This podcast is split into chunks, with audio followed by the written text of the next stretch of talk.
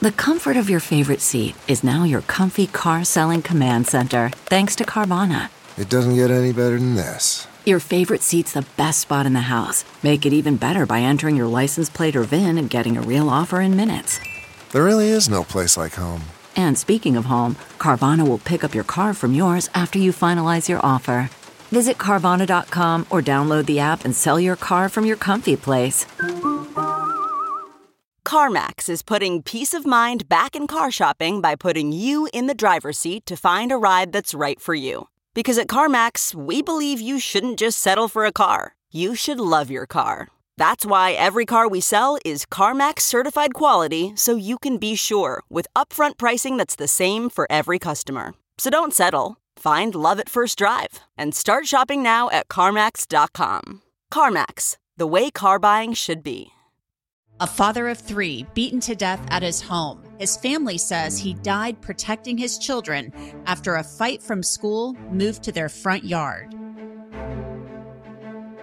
I've covered a lot of crime stories over the years, many of them here at Law and Crime, and it really gets me thinking about how we can all stay safe. Well, this is POM Pepper Spray, and it can help you do just that. It's a small but mighty self defense tool. POM Pepper Spray shoots up to 12 feet using the strongest legal form of pepper spray available. It's safe and easy. You just point and spray. And if you want to try it, you can get 10% off. Use the promo code LAWCRIME10 when you log on to pompepperspray.com. And remember, if you or anyone else is ever in danger, always dial 911.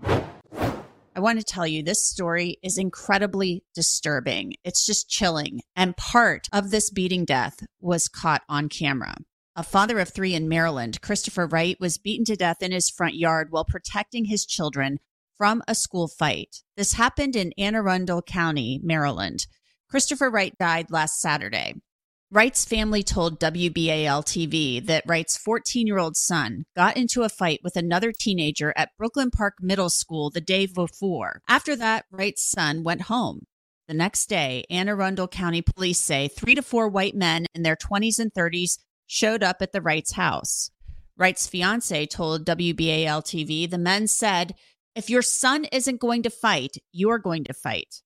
The sister of Wright's fiance told Inside Edition two men and three middle school kids showed up at the house and were involved in Wright's death. He died of a traumatic brain injury on Saturday, May 20th, hours after this fight. His family has set up a GoFundMe account. Kristen Karapczynski, the sister of Wright's fiance, wrote on her Facebook page just recently on behalf of our family, we want to thank Anne Arundel County Police Department for how hard they are working to investigate this case. Please do not mistake their silence or lack of arrest for lack of action. The family is planning a candlelight vigil to remember Christopher Wright. Joining me to discuss the death of Christopher Wright is Joseph Scott Morgan. He's a forensic death investigator, a frequent law and crime guest, and also the host of the Body Bags podcast. Joseph, welcome back to Sidebar. Thanks for having me, Angenette. I find this case to be incredibly disturbing. It sounds like a case of almost mob mentality, a, a, gang of people. It sounds like three to four, maybe five individuals showing up and demanding a fight from a 14 year old. And then when the dad says he's not fighting you, they, they beat him up and, and kill him. Tell me your initial thoughts about this upon hearing about it. Yeah, and uh, you said mob mentality. It almost sounds like a feeding frenzy, where with violence, where uh, they're they're coming to do great harm, and I think that that's the key from an investigative and from a prosecutorial standpoint. Uh, when you begin to dig into this and you look, and it's really hard in these cases to prove specific intent. And uh, here's another thought about this case: the dad wound up deceased.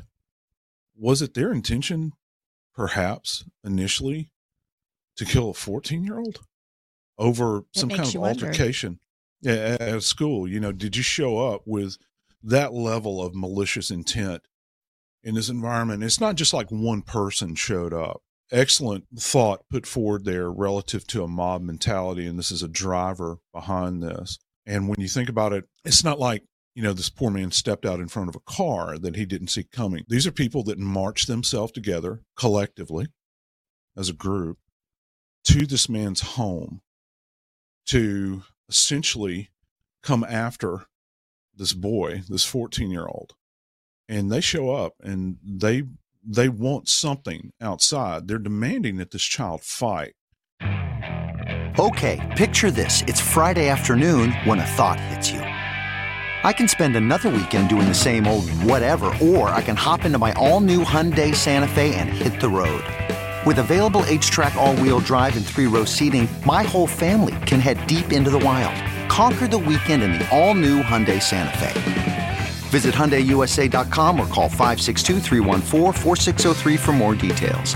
Hyundai, there's joy in every journey. Okay, picture this. It's Friday afternoon when a thought hits you. I can spend another weekend doing the same old whatever, or I can hop into my all-new Hyundai Santa Fe and hit the road. With available H-Track all-wheel drive and three-row seating, my whole family can head deep into the wild. Conquer the weekend in the all-new Hyundai Santa Fe. Visit HyundaiUSA.com or call 562 for more details. Hyundai, there's joy in every journey. When the father doesn't cave into that, they attack him. They swarm him. You know, I, I, guess the, the old term is he's bum rushed at that point in time. And the level of violence that you see in this particular case is it, it is assaulting to the senses. He was literally beaten to death. He died of a traumatic brain injury which mm-hmm. a, a, traumatic brain injury basically means your your brain has been so damaged. Sometimes you know there are different levels of TBIs, but basically yes. his brain was shaken inside his skull to to the degree that he he died. I mean, there may have been some other type of injury associated with this with the spinal cord, but that is just horrifying to me that a group of people in a front yard. And there's some new reporting here, Joseph, from the New York Post, who talked to Tracy Karapchinsky, who is Wright's fiance. I'm looking at this right now. We reached out to her family to try to talk with her, and they said she's feeling too kind of tired and overwhelmed right now to do it. But she said this was all over $30, $30 dispute, like some kid telling another kid, I stole $30. And I, I just can't even imagine. She lays out this account. So the fact that these people in the front yard beat up the dad to the point that he died over $30. I don't understand where that level of rage comes from. But let's talk about that TBI. I mean, yeah. Him dying from that, it could have injured his spinal cord, I'm assuming. Yeah, it could. And right you are when you talk about the levels that are involved in here. Uh, the brain, though it is obviously encased in skull, is very delicate organ, very delicate. You can suffer uh, great physical diminishment by a simple strike, depending upon where it's located anatomically. Uh, when you have a crowd of people, a group of people, let's frame it that way, that descend upon you, and this is this is what we refer to as multiple blunt force trauma. There's one report that came out that said his head was slammed into a concrete uh, sidewalk, I think at least twice. And this is not like this is perfectly orchestrated. So when you get a group of people like this, this mom mentality, they're attacking an individual. And to this point, all we know about uh, that they are armed with are hands and feet knees, legs, that sort of thing. This blunt force trauma arises, and it's not like it's organized. You have multiple strikes that are taking place all over the body. So if you think that maybe he was grabbed by the hair of his head and his head was slammed down into the concrete, there's more going on here. You might have individuals that are actually restraining him while a majority of the uh, trauma is being done to him, or they're descending upon him with multiple blows all over his body. The the autopsy report will be really over the top in this particular case because first off this was not an instantaneous death. So he's going to have multiple contusions all over his body. There will be a lot of abrasions this sort of thing. You might even have lacerations that are associated with these strikes to the skull which are those kind of nasty jagged openings that you see in the skull when people get their head cracked open. Going back to the idea that the brain is so delicate there are what are referred to as microvessels inside of the brain. Very, very delicate, and any kind of impact injury can actually cause a disruption in those structures where the individual begins to actually hemorrhage out into the soft tissues of the brain uh, throughout. And if you've got multiple of these that are occurring all at one time, the probability that you're going to survive this event and still have a viable life is diminishing with every strike that's rained down on this poor man. I just want to look back at this New York Post report one more time. And uh, Tracy Karapchinsky said, My son said his dad was thrown to the ground at one point. I know there was punching. My, said, my son said that he was being slammed against the ground. So this was incredibly brutal. She said this wasn't people fighting, this was him being beaten to death. So I just can't even imagine this. And it sounds like some of this may have been caught on video as well, at least some of the discussion through some type of security camera. It sounds like the police are going to catch these people. Somebody's got to be able to identify them. And the Anne Arundel yeah, yeah. County Police Department is investigating. Apparently, they're not saying much right now, but the family is right. saying don't mistake that for them not doing anything. Oh, they're doing uh, they're something. working on this. Yeah, it's not just one camera view, Angenette. You've got the victim's camera that apparently they have. And then there's a neighbor's camera. So what that means is that you're going to have multiple perspectives on this. So making the identification dependent upon the environmental lighting is going to be much easier. And, and plus you have circumstantial evidence that goes back where the principal or the school at least has commented on the fact that there was an altercation there are minors that are involved in this as well. And that's important to remember. And it is important, backing up to what I said just a moment ago, that this group of people showed up at this home to do to do harm to a 14 year old child. Now let that sink in just for a second. If these people are still out on the street, this this is a danger to the public. Period. Because if they're willing to do this level of harm to a child and then when the child's father tries to interdict the situation or insert himself in it to protect his child from this. And they attack him and they rip him to pieces like this stomping him kicking him slamming his body into the concrete slamming his head into the concrete. Who, who else would they be willing to do this to if they have this level of rage? And you know i think that there we need to call for patience relative to the police as they investigate this on the part of the public.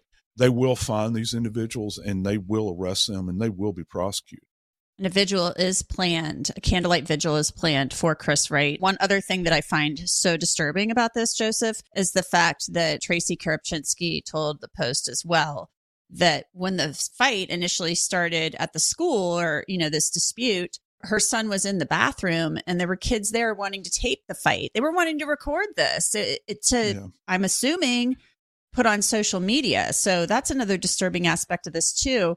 If you have kids at a middle school wanting to do something like this. It, this takes us to a whole nother level of of kind of evil and uh, depravity. It does, and it's it's a it's we're very I think as a culture, as a society rather, we're we're very desensitized at this point in time. There's such a level of violence that's on display day in and day out, and the fact that someone would not in in just in the context of the school interdict the situation and say, look, we're, we're not doing this. We're not doing this. Uh, but yet you right. have people standing around with cameras in their hand to videotape it to mark this moment. I guess it's a special occasion for them. But in the end, it could be the CCTV that actually winds up solving this case and holding those mm-hmm. that did this responsible. Well, I'll be interested to see how long it takes to piece this together. It's just been almost a week since this happened. It's really horrible and inexcusable. It's just awful. It sounds like Chris Wright didn't fight back from what his fiance is saying. He didn't have bruises or anything like that on his hands. Um, so it's just a really awful thing. Joseph Scott Morgan, thank you so much for coming on to talk with us. As always, we appreciate it. You bet, my friend. Have a good day. And that's it for this edition of Law and Crime Sidebar Podcast. You can listen to and download Sidebar on Apple, Spotify, Google, and wherever else you get your podcasts. And of course, you can always watch it on Law and Crime's YouTube channel. I'm Angenette Levy, and we will see you next time.